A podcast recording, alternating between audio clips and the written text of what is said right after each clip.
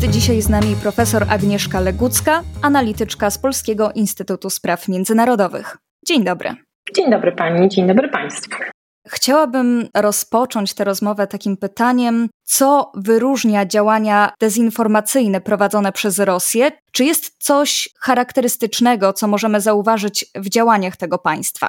Tak, Rosja po pierwsze ma bardzo długą tradycję tworzenia dezinformacji. Właściwie to właśnie w Rosji sowieckiej powstało słowo dezinformacja, bo wcześniej w słownikach języka angielskiego tego słowa nie było. Jedną z elementów środków aktywnych, które w czasach e, radzieckich służyły do tego, żeby destabilizować przeciwnika międzynarodowego, czyli właśnie szeroko pojęty Zachód, no to właśnie była między innymi właśnie dezinformacja. Dzisiaj Rosja, albo można powiedzieć, że od lat 90., dostosowywała się do nowych uwarunkowań, a tymi nowymi uwarunkowaniami jest oczywiście nadal pewna konkurencja, czy też nawet rywalizacja między Rosją a Zachodem a jednocześnie elementy, które są nam znane, czyli sieciowość życia społecznego, media społecznościowe i to, co Rosja wykorzystywała przez bardzo długi czas. Słaba odporność e, społeczeństw, polityków, biznesmenów e, i tak dalej na rosyjską dezinformację, której główna charakterystyka albo główny element, co wyróżnia rosyjską dezinformację, to to, co nawet nazwała kiedyś Komisja Europejska, że rosyjska dezinformacja jest po pierwsze bardzo systematyczna, długofalowa i dobrze zorganizowana, czyli w dużym wsparciu Kremla, państwa jako takiego. Ale to też nie jest tak jak w czasach sowieckich, że mieliśmy do czynienia z jakimś jedną komórką, która rozdziela zadania dla poszczególnych, nie wiem, ministerstw, agentów i tak dalej. Teraz jest to ma charakter bardziej sieciowy, spolaryzowanym nawet na rynku rosyjskim, rozproszony, właśnie dostosowany też do sieciowego charakteru dzisiejszych społeczeństw zachodnich, czyli takich, że każdy ma komórkę i czyta sobie sam informacje, pozyskuje te informacje skąd chce, więc ta kiedyś zmonopolizowana struktura dezinformacyjna teraz też w Rosji uległa pewnemu rozproszeniu i czasami jako odbiorcy mamy taką schizofrenię, bo często jest tak, że Rosjanie kierują swój przekaz, ale on jest bardzo często sprzeczny. To znaczy, to, na czym bardzo Rosji zależy, to na tym, żeby w każdym państwie zachodnim, demokratycznym te społeczeństwa były spolaryzowane. A zatem wspiera dezinformacyjnie albo inaczej kieruje te swoją dezinformację zarówno, nie wiem, do prawej strony sceny politycznej, do lewej sceny politycznej, ale najczęściej też podłącza się do istniejących sporów w danym państwie. I to jest e, ciekawe, bo na przykład jak badam, porównuję sobie ze sposobami działania chińskiej dezinformacji, no to Chińczycy też e, mają swoje metody, ale to, co odróżnia na przykład od Rosji, to tych modus operandi rosyjskiego, to to, że Chińczycy bardziej inwestują długoterminowo w różne grupy społeczne, odbiorców takich jak, nie wiem, dziennikarze, eksperci, think tanki, ale nie po to, żeby destabilizować wewnętrznie i prowadzić taki chaos, w którym trudno się odczytać, tylko inwestycja jest na zasadzie tego, żeby ci, którzy byli w Chinach albo odwiedzali Chiny, żeby pisali o Chinach dobrze. I to jest troszeczkę ten element, który różni, oczywiście jeszcze więcej elementów różni, ale także musimy zdawać sobie sprawę, że Rosja i Chiny na dzień dzisiejszy w dużej mierze w tej propagandzie, dezinformacji ze sobą współpracują. Opisała Pani rozwój na łamach historii dezinformacji, którą prowadzi Rosja. I chciałam zapytać, czy właściwie możemy zaobserwować jakieś istotne zmiany w sposobie prowadzenia działań dezinformacyjnych Rosji od początku wojny w Ukrainie? I jeżeli tak, to dlaczego takie zmiany nastąpiły, dlaczego mogły nastąpić? No, główne zmiany nastąpiły wewnątrz chyba Unii Europejskiej, a raczej w państwach Europy Zachodniej, dlatego że ta świadomość, o której mówiłam wcześniej, że była dość słaba, albo inaczej mówiąc, uważano w wielu państwach europejskich, że na przykład zakaz działalności telewizji rosyjskiej, czyli RT, a dawniej Russia Today, albo zakaz e, używania Sputnika, też medium, przez które Rosjanie bardzo mocno dezinformowali społeczeństwa zachodnie wysyłając różne komunikaty w różnych językach, żeby właśnie fokusować się na konkretne grupy społeczne, to ta świadomość w momencie, kiedy Rosja napadła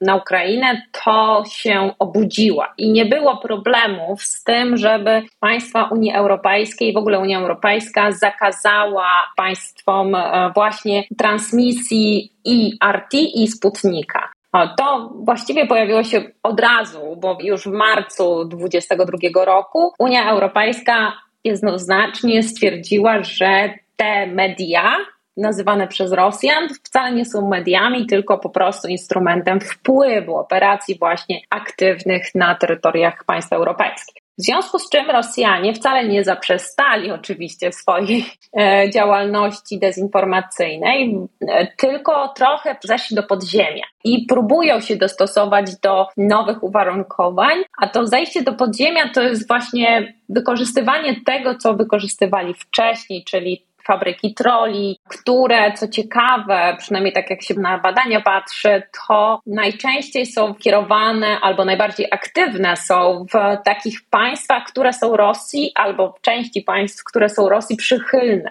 albo mniej sympatyzują z Ukrainą. I tutaj mam na myśli chociażby Węgry, bo statystyka tych badań pokazuje, że po prostu tych troli i działalności troli na Węgrzech jest więcej.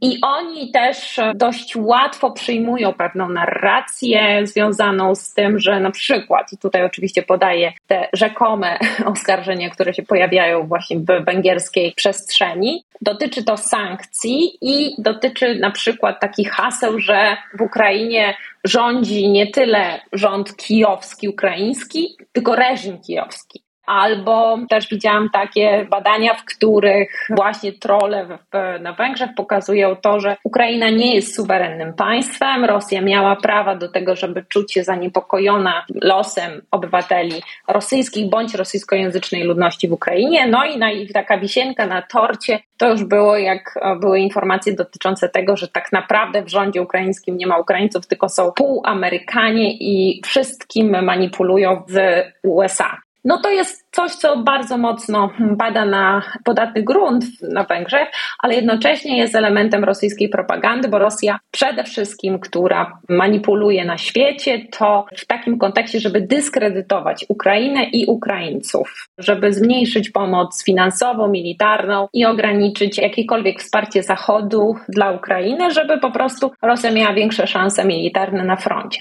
A jeżeli tylko mogę wrócić do Niemiec, to w Niemczech wschodnich najczęściej działają trole, którzy próbują podjudzać taką myśl, że sankcje ekonomiczne nakładane na Rosję bardziej uderzają w państwa europejskie, zachodnie, aniżeli w Rosję. I konstatacja takich odbiorców powinna zmierzać do tego, żeby uznać, że w zasadzie sankcje nie działają, więc może trzeba by było je znieść. A to jest prosty w sumie taki element logiki rosyjskiej propagandy i też władz rosyjskich, żeby e, te ograniczenia sankcyjne, które rzeczywiście są szkodliwe dla rosyjskiej gospodarki, po prostu uznać za niebyłe.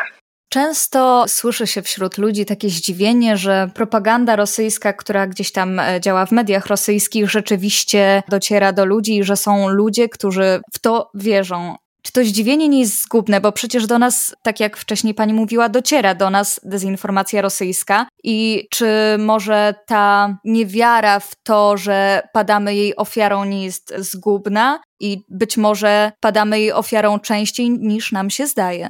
No, jak najbardziej. Najlepsza dezinformacja jest wtedy, kiedy sobie odbiorcy nie uświadamiają tego, tylko wydaje im się, że są to ich poglądy. To wtedy jest e, sukces tak naprawdę dezinformacyjny, dlatego że zmiany zachowania postępują zgodnie z tym, co sobie wymarzył nadawca tej dezinformacji, a jednocześnie ten, który jest tym odbiorcą, nie jest tego świadomy i bardziej w większym przekonaniu coś robi. I jeżeli chodzi o Polskę na przykład, to w Polsce tutaj też badania pokazują, że my jesteśmy dość odporni na prorosyjską dezinformację, więc my raczej nie sympatyzujemy z Rosją. Wiemy, że Rosja to jest zagrożenie dla bezpieczeństwa narodowego państwa. Ale, no właśnie, ale to ale jest dosyć ważne, dlatego że to, w jaki sposób działa rosyjska dezinformacja w Polsce, to trochę właśnie z podziemia albo za kurtyną. Czyli używa takich e, narracji, używa takich argumentów, które jednak padają na podatny grunt, a są zbieżne z interesami Federacji Rosyjskiej. Mam tutaj na myśli przede wszystkim cała kampania dezinformacyjna w internecie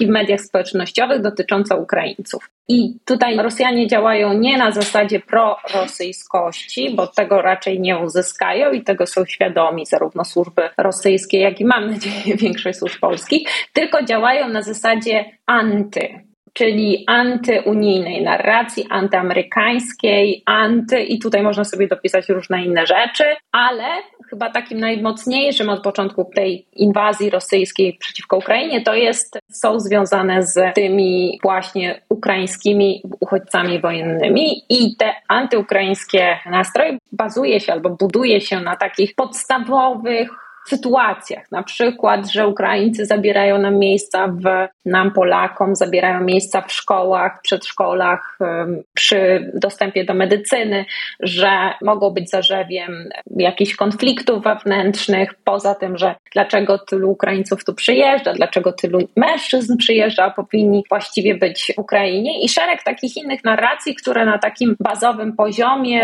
e, docierają do odbiorców polskich i często właśnie nieświadomie promują rosyjskie interesy po to, żeby ograniczać wsparcie dla Ukrainy. To jest ten element dosyć ciekawy, bo jak patrzyłam wcześniej i też e, na to, co robią rosyjscy dezinformatorzy, byśmy tak powiedzieli, czy też w ogóle rosyjskie służby na terytorium Polski, to był moment, w którym konta tych osób, które są związane z dezinformacją, bardzo szybko przerzuciły się, właściwie jeden miesiąc to zajęło, żeby przerzucić się z narracji antykowidowej na narrację antyukraińską. I to był, że tak powiem, moment. To bardzo było widać wyraźnie na Twitterze też, bo można to wyczytać z różnych właśnie wykresów, czym żył wcześniej nasz kraj na przykład, związany z, nie wiem, noszeniem maseczek, z jakimiś ograniczeniami i jak bardzo instrumentalnie też Rosja podchodzi do jakiejkolwiek narracji. Jakby słowo nie jest kluczem. Kluczem są możliwości, jakie to słowo rzucane w świat, do sieci, jakie ma implikacje.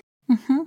Cieszę się, że zahaczyła Pani właśnie o temat Polski, że go tak rozwinęła i chciałabym przypomnieć, że zbliżają się wybory. Właściwie często słyszymy w mediach, ale również e, z ust polityków, pada takie stwierdzenie, że Rosja może mieć wpływ lub może wprowadzić jakiś zamęt, zamieszanie w nadchodzących wyborach. Czy rzeczywiście są ku temu jakieś przesłanki, według których możemy podejrzewać, że do takich działań dojdzie, a może już do nich dochodzi? I jeśli tak, to jak mogłyby wyglądać takie działania? Mhm. No musimy też zdawać sobie w ogóle, podejrzewam, że większość też odbiorców i słuchaczy jest świadoma tego, albo przynajmniej powinna być świadoma tego, że to nie tylko Rosja jest tym głównym dezinformatorem, ale inni aktorzy zewnętrzni, a często nawet sami nasi politycy wprowadzają różnego rodzaju manipulacyjne i fałszywe informacje do sieci. I ciężko jest rzeczywiście, tak jakby z boku patrząc, zobaczyć albo podzielić, że tak, tutaj to są wpływy rosyjskie, a, a już tutaj to w ogóle na pewno się nijak Rosja do tego nie ma. Więc często jest też tak, że Rosjanie więcej by stracili, jeżeli by mieszali, bo czasami scena polityczna w Polsce całkiem nieźle sobie radzi, jeżeli chodzi o polaryzację społeczną i polityczną. Więc tak jak wspomniałam wcześniej, to co Rosjanie obserwują bardzo wyraźnie, a to się na pewno nasili, to Rosjanie na kontach, czy to twitterowych, czy na Telegramie, bo też z racji tego, że pojawiła się rzeczywiście duża liczba osób z Ukrainy albo nawet z Białorusi i wykorzystuje Telegram, a Rosjanie to wchodzą w to jak masło, tam nie ma żadnych ograniczeń. I po prostu te narracje, które się pojawiają w sieci, są często po prostu podbijane przez e, tych, nie wiem, troli bądź e, boty, które pokazują niektóre rzeczy bardziej wyraźnie, tak? Czyli jeżeli będzie spór na temat grupy Wagnera, która może destabilizować sytuację na terytorium Białorusi, no to właśnie dla jednych to będzie wykorzystywanie w polityce wewnętrznej po to, żeby manipulować wyborami, a dla innych będzie to kwestia rzeczywiście bardzo istotna dla bezpieczeństwa narodowego. I te dwie narracje mogą właśnie być bardziej podbijane przez zewnętrznego aktora właśnie w Rosję, i jak sobie ja przynajmniej staram czytać różnego rodzaju newsy ze świata, to moim takim chyba najważniejszym wyznacznikiem jest stan emocji, który wzbudza dany artykuł, bądź na którym zastanawiam się dłużej, coś mi tam nie gra. I wtedy często po prostu wystarczy zweryfikować źródło, czy rzeczywiście taka informacja miała miejsce. Takim najbardziej basic, czyli podstawowym zachowaniem powinno być po prostu wstrzymanie się od udostępniania danej informacji w tym kontekście, bo jeżeli nie jesteśmy do końca pewni, czy to jest prawda, czy nie, i to wzbudza nasze emocje, to trzeba albo zastanowić się, że to może być jakoś wykorzystywane politycznie, albo po prostu nie wiemy, czy dezinformacją bądź prawdziwym komunikatem. I jeżeli nie wiemy, to po prostu wstrzymajmy się od podawania danego newsa dalej, danego mema dalej, bo to, na czym bazuje właśnie rosyjska dezinformacja, to są emocje. Emocje, które są związane, nie wiem, z obecnością mniejszości ukraińskiej, emocje związane z bezpieczeństwem osobistym Polaków i te wszystkie rzeczy bardzo często w takich może nawet nieoczywistych sprawach są szerowane w mediach społecznościowych. Jakiś czas temu powstało coś takiego jak Komisja do Spraw Badania Wpływów Rosyjskich. Czy jest to coś, co tak naprawdę rzeczywiście może wpłynąć na rozpoznawanie tych wpływów rosyjskich? Czy jest to taki organ, który tak naprawdę ma sens? Czy Pani zdaniem jest to jedynie zagrywka polityczna? No mi jest trudno się do tego odnieść, bo w wielu państwach są takie komisje, które próbują zwiększyć transparentność e, życia politycznego i to nawet na poziomie Unii Europejskiej jest rozważana regulacja, która by mówiła o tym, żeby przynajmniej wiedzieć, kto, jak jest finansowany, jak nie wiem, dane think tanki są finansowane, czy właśnie tam nie ma finansów z zewnątrz, czy Chin, czy Rosji, żeby odbiorca, czyli my tak naprawdę wszyscy, byśmy wiedzieli, z kim mamy do czynienia. I ta regulacja unijna też szła w takim kierunku, żeby umieć jakby zidentyfikować tych, którzy są pod wpływem właśnie rosyjskiej czy chińskiej dezinformacji, ale potem szybko pojawiły się głosy przeciwne, że to może być wykorzystywane politycznie, to znaczy przeciwko właśnie walce polityków jednych bądź drugich, którzy na przykład posiłkowaliby się raportami takich właśnie think tanków. I jest ta właśnie cienka granica między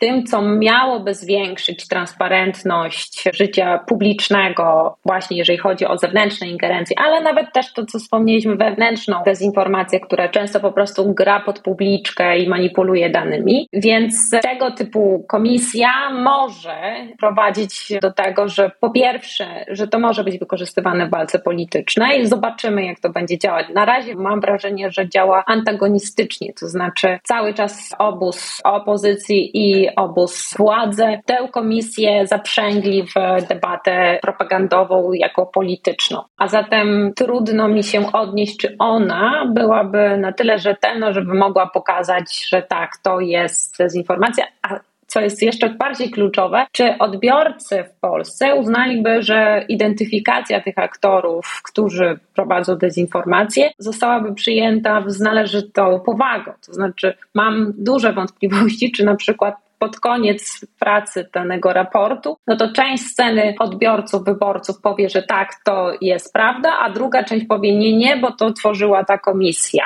Tak, myślę, że ciężko jest zaufać czemuś, co nosi nazwę, tak ogólnie mówiąc, Lex Tusk.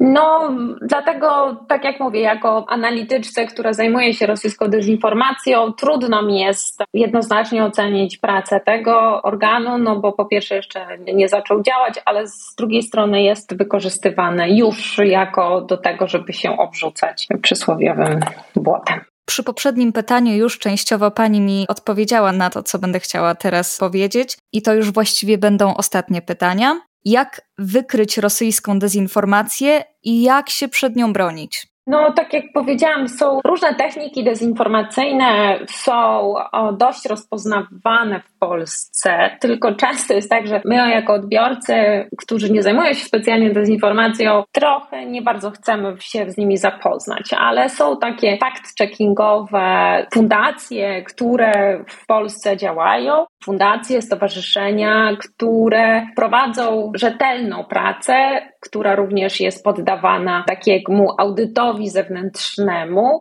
Współpracuje często z demagogiem i tam są określone, wykazywane, pokazywane, jak działa rosyjska dezinformacja, na czym gra, że jest tam technika kozła ofiarnego, co tutaj w Polsce też ma miejsce, czyli wskazywanie, że za wojnę tak naprawdę rzekomo są odpowiedzialni sami Ukraińcy albo Stany Zjednoczone i tak dalej. To są różne techniki. Jest technika właśnie wykorzystywania emocjonalnego języka, o którym wspomniałam wcześniej, oraz są techniki, które są zbadane przez EU Stratcom, czyli w Brukseli, to jest ważne chyba dla naszych polskich odbiorców, którym szefuje również Polka Martyna Bildziukiewicz i tam rozpracowano różnego rodzaju sposoby działania, identyfikacji właśnie rosyjskiej, ale też są już badania na temat też chińskiej dezinformacji. Jakby reasumując, są pewne techniki, którymi Rosja manipuluje, ale jednocześnie my jako odbiorcy możemy polegać na, albo przynajmniej budować zaufanie albo do sprawdzonych źródeł, albo do sprawdzonych ekspertów, bo co jest jakby istotą też rosyjskiej dezinformacji, jakby clue sprawy, to stworzenie takiego wrażenia, że my nigdy nie poznamy prawdy, że prawda jest relatywna, że rzeczywistość jest relatywna. A to prowadzi do tego, że wszyscy my,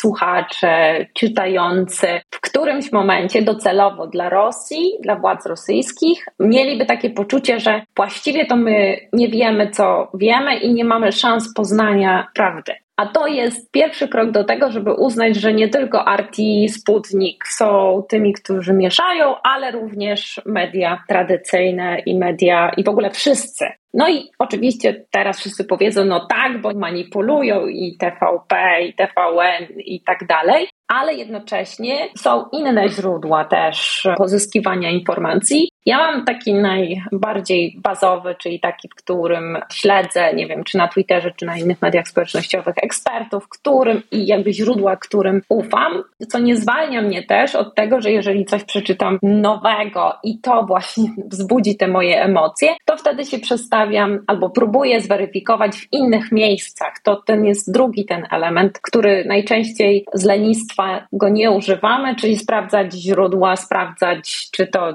się wydarzyło, co się wydarzyło, czy artykuł, który niby straszy nagłówkiem, czy jest konkretnie z tej daty, o której rozmawiamy, bo to też są wrzutki takie, na które rzadko kiedy zwracamy uwagę, bo nie wiem, wybuch elektrowni, da, da, da, da, takie i ataki, zagrożenie dla bezpieczeństwa, a okazuje się tak naprawdę, że to był, nie wiem, z 1900 któregoś tam roku, albo nie wiem, 2005, 2008 i okazuje się, że to wydarzenie w ogóle miało miejsce, ale nie jest takie urgent urgent, czyli takie wrażliwe, ważne dla nas dzisiaj. Moim gościem była profesor Agnieszka Legucka z Polskiego Instytutu Spraw Międzynarodowych. Bardzo dziękuję za rozmowę. Bardzo mi miło. Dziękuję uprzejmie. Pozdrawiam i życzę wytrwałości w walce z dezinformacją.